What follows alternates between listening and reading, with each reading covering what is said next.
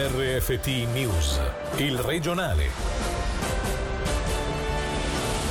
Stop alle visite nelle case anziani e in altre strutture mediche. Cambio di rotta dopo la scoperta ieri di un caso di variante inglese nel Mendrisiotto. I rischi sono troppo alti.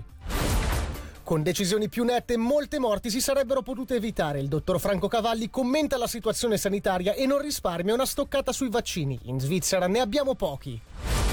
Trasporti pubblici ancora troppo affollati nonostante le misure prese, la situazione non sembra essere migliorata e la preoccupazione cresce. Buonasera dalla redazione. Il cantone corre ai ripari. Da domani stop alle visite nelle case per anziani, ma anche negli ospedali e nelle strutture per invalidi. La scoperta di un caso di variante inglese annunciata ieri in una residenza del Mendrisiotto ha messo in allarme l'ufficio del medico cantonale. Per i dettagli, Alessia Bergamaschi. Ormai qualche mese fa era stato lo stesso medico cantonale a spiegare la decisione di riaprire le visite con tutte le misure del caso nelle case per anziani. Troppi danni a livello psicologico degli ospiti costretti all'isolamento. Situazione che però è drammaticamente cambiata nelle ultime ore dopo la notizia ieri di un ampio focolaio di Covid in una casa anziani di Balerna dove è stata riscontrata la temuta variante inglese molto più contagiosa. Da domani dunque, almeno per le prossime tre settimane, le visite in questo tipo di strutture strutture, ma anche in ospedali e istituti per invalidi, sono sospese. Limitate anche le uscite negli ospiti, per esempio verso gli studi medici, dentistici o ospedalieri. Le misure sono state introdotte a titolo precauzionale, saranno valide fino al 7 febbraio. Intanto, sempre nel pomeriggio, il governo ha confermato le misure imposte dal Consiglio federale valide da lunedì, che comprendono la chiusura di alcuni negozi non essenziali e l'obbligo di telelavoro. Cantone che ha ribadito anche una maggiore attenzione alle fasce più a rischio, con l'invito di non frequentare luoghi affollati e privilegiare le prime ore del mattino per fare la spesa. Buone notizie dal fronte della campagna dei vaccini, infine si procede a ritmo spedito e ieri sera erano 8.660 le persone che hanno ricevuto la prima dose. Non illudiamoci, i dati torneranno a salire, così come i decessi. Se il Consiglio di Stato in questa seconda ondata avesse reagito come durante la prima, molte morti si sarebbero potute evitare.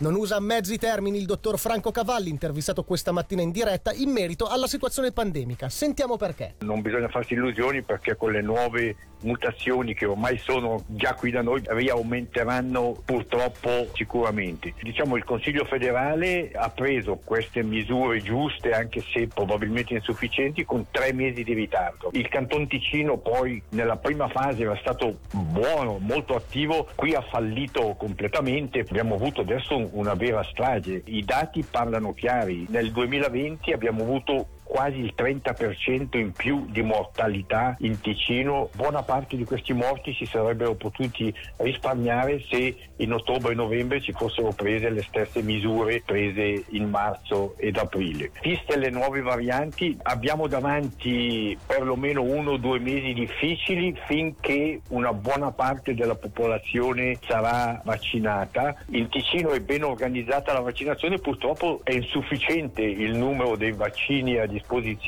Berna ha di nuovo dormito un po' troppo, potrebbe vaccinare molto di più, si dovrebbe vaccinare molto di più di quanto si sta facendo. Le misure del Consiglio federale secondo me sono insufficienti, si sarebbero dovute chiudere perlomeno le scuole post obbligatorie per diminuire la presenza di giovani nei bus, nei treni che sono quelli che trasportano oggi il virus e si sarebbero dovuto chiudere anche una serie di attività lavorative non essenziali.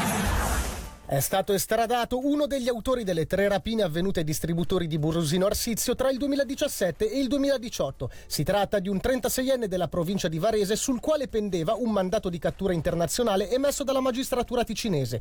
Su di lui pende l'accusa di rapina aggravata. Tre persone del centro logistico della posta di Cadenazzo questa mattina sono state colte da un malore. Si sospetta un'intossicazione anche se le cause non sono chiare. Le persone sono state portate in ospedale e la zona è stata isolata. Mezzi pubblici sempre affollati, soprattutto negli orari di punta, una situazione che non pare trovare soluzione e che desta, ormai quotidianamente, diverse preoccupazioni nella popolazione. Sentiamo Alessia Bergamaschi. Tra gli obiettivi delle chiusure imposte dal Consiglio federale, valide da lunedì, ce n'è soprattutto uno, ridurre la mobilità delle persone, riduzione che però mal si incontra con quanto accade quotidianamente sui mezzi pubblici, affollati e al centro di polemiche.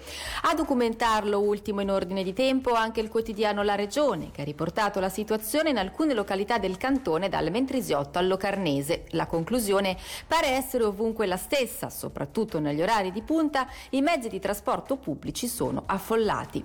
Qualcosa è già stato fatto, dove possibile le corse sono state aumentate, ci sono le mascherine, i ricambi d'aria e tutta un'altra serie di accorgimenti che però potrebbero non bastare, anche perché reperire mezzi pubblici soprattutto autisti in più non è così semplice. Sulle possibili soluzioni la Regione ha provato a contattare il Dipartimento del Territorio, dal quale però non è giunta alcuna risposta. Il portavoce delle FFS, Patrick Valsara, invece ha affermato che sono in corso degli accertamenti con la Subsi di Mendrisio per posticipare alcune lezioni. Tra gli aspetti sollevati, inoltre, anche quello che riguarda la poca flessibilità di alcuni cittadini nel decidere di prendere un mezzo pubblico dieci minuti prima o dopo rispetto a quanto sono abituati. Sentiamo la risposta di Rudy Alves, coordinatore del sindacato indipendente studenti e apprendisti che sul tema attende una risposta da mesi da parte del cantone. Ma a me pare che la risposta delle SFS sia una risposta sulle difensive che cerca di giustificare l'inazione della stessa azienda che dovrebbe avere mandato pubblico. In questo senso ecco che mi sembra un po' assurdo, direi che dovrebbero essere le ferrovie, i trasporti pubblici al servizio del cittadino e non il cittadino che deve abituarsi e adeguarsi alle esigenze aziendali che ormai un'azienda è semi-privata. Ecco. Diciamo che per il momento eh, noi abbiamo ancora fiducia nella risposta del governo, nel senso che una risposta alla nostra petizione non è ancora pervenuta, ecco che se nel breve periodo non, non riceverà risposta, ecco che cercheremo ancora di sollecitare il governo affinché si intervenga il prima possibile. Chiudiamo con l'hockey Ambri Davos e Lugano Zugo, due impegni casalinghi attendono dalle 19.45 le formazioni ticinesi. Per i leventinesi dopo i tre punti col Ginevra è attesa una conferma soprattutto a livello di prestazione, mentre per il Lugano che affronterà la formazione prima in classifica e che ha vinto 8 delle ultime 10 partite c'è la necessità di iniziare a fare punti anche con le prime 5 del campionato. Nei bianconeri in emergenza in difesa farà il suo debutto in National League Alessandro Villa che compirà 20 anni il 23 gennaio. Sulla sfida con gli svizzero centrali sentiamo il tecnico Serge Pelletier. Zugo un avversario tosto, sicuramente noi dovremmo giocare una partita praticamente perfetta. Quando giochi con dei big ovviamente il minimo errore lo paghi cash, questo spiega un attimino perché queste squadre lì hanno potuto fare la differenza con noi in queste specifiche partite. Toccherà a noi di evitare qualsiasi errore per poter restare in partita il più lungo possibile. Come è stata la vittoria contro il Davos domenica scorsa qui, ogni vittoria ha il suo momento ma il suo punto positivo è anche sempre una dose dose di energia in più, una dose di fiducia. Speriamo che possa essere una vittoria da parte nostra. Questo era il nostro ultimo servizio di oggi. Dalla redazione da Michele Sedili, l'augurio di un buon fine settimana.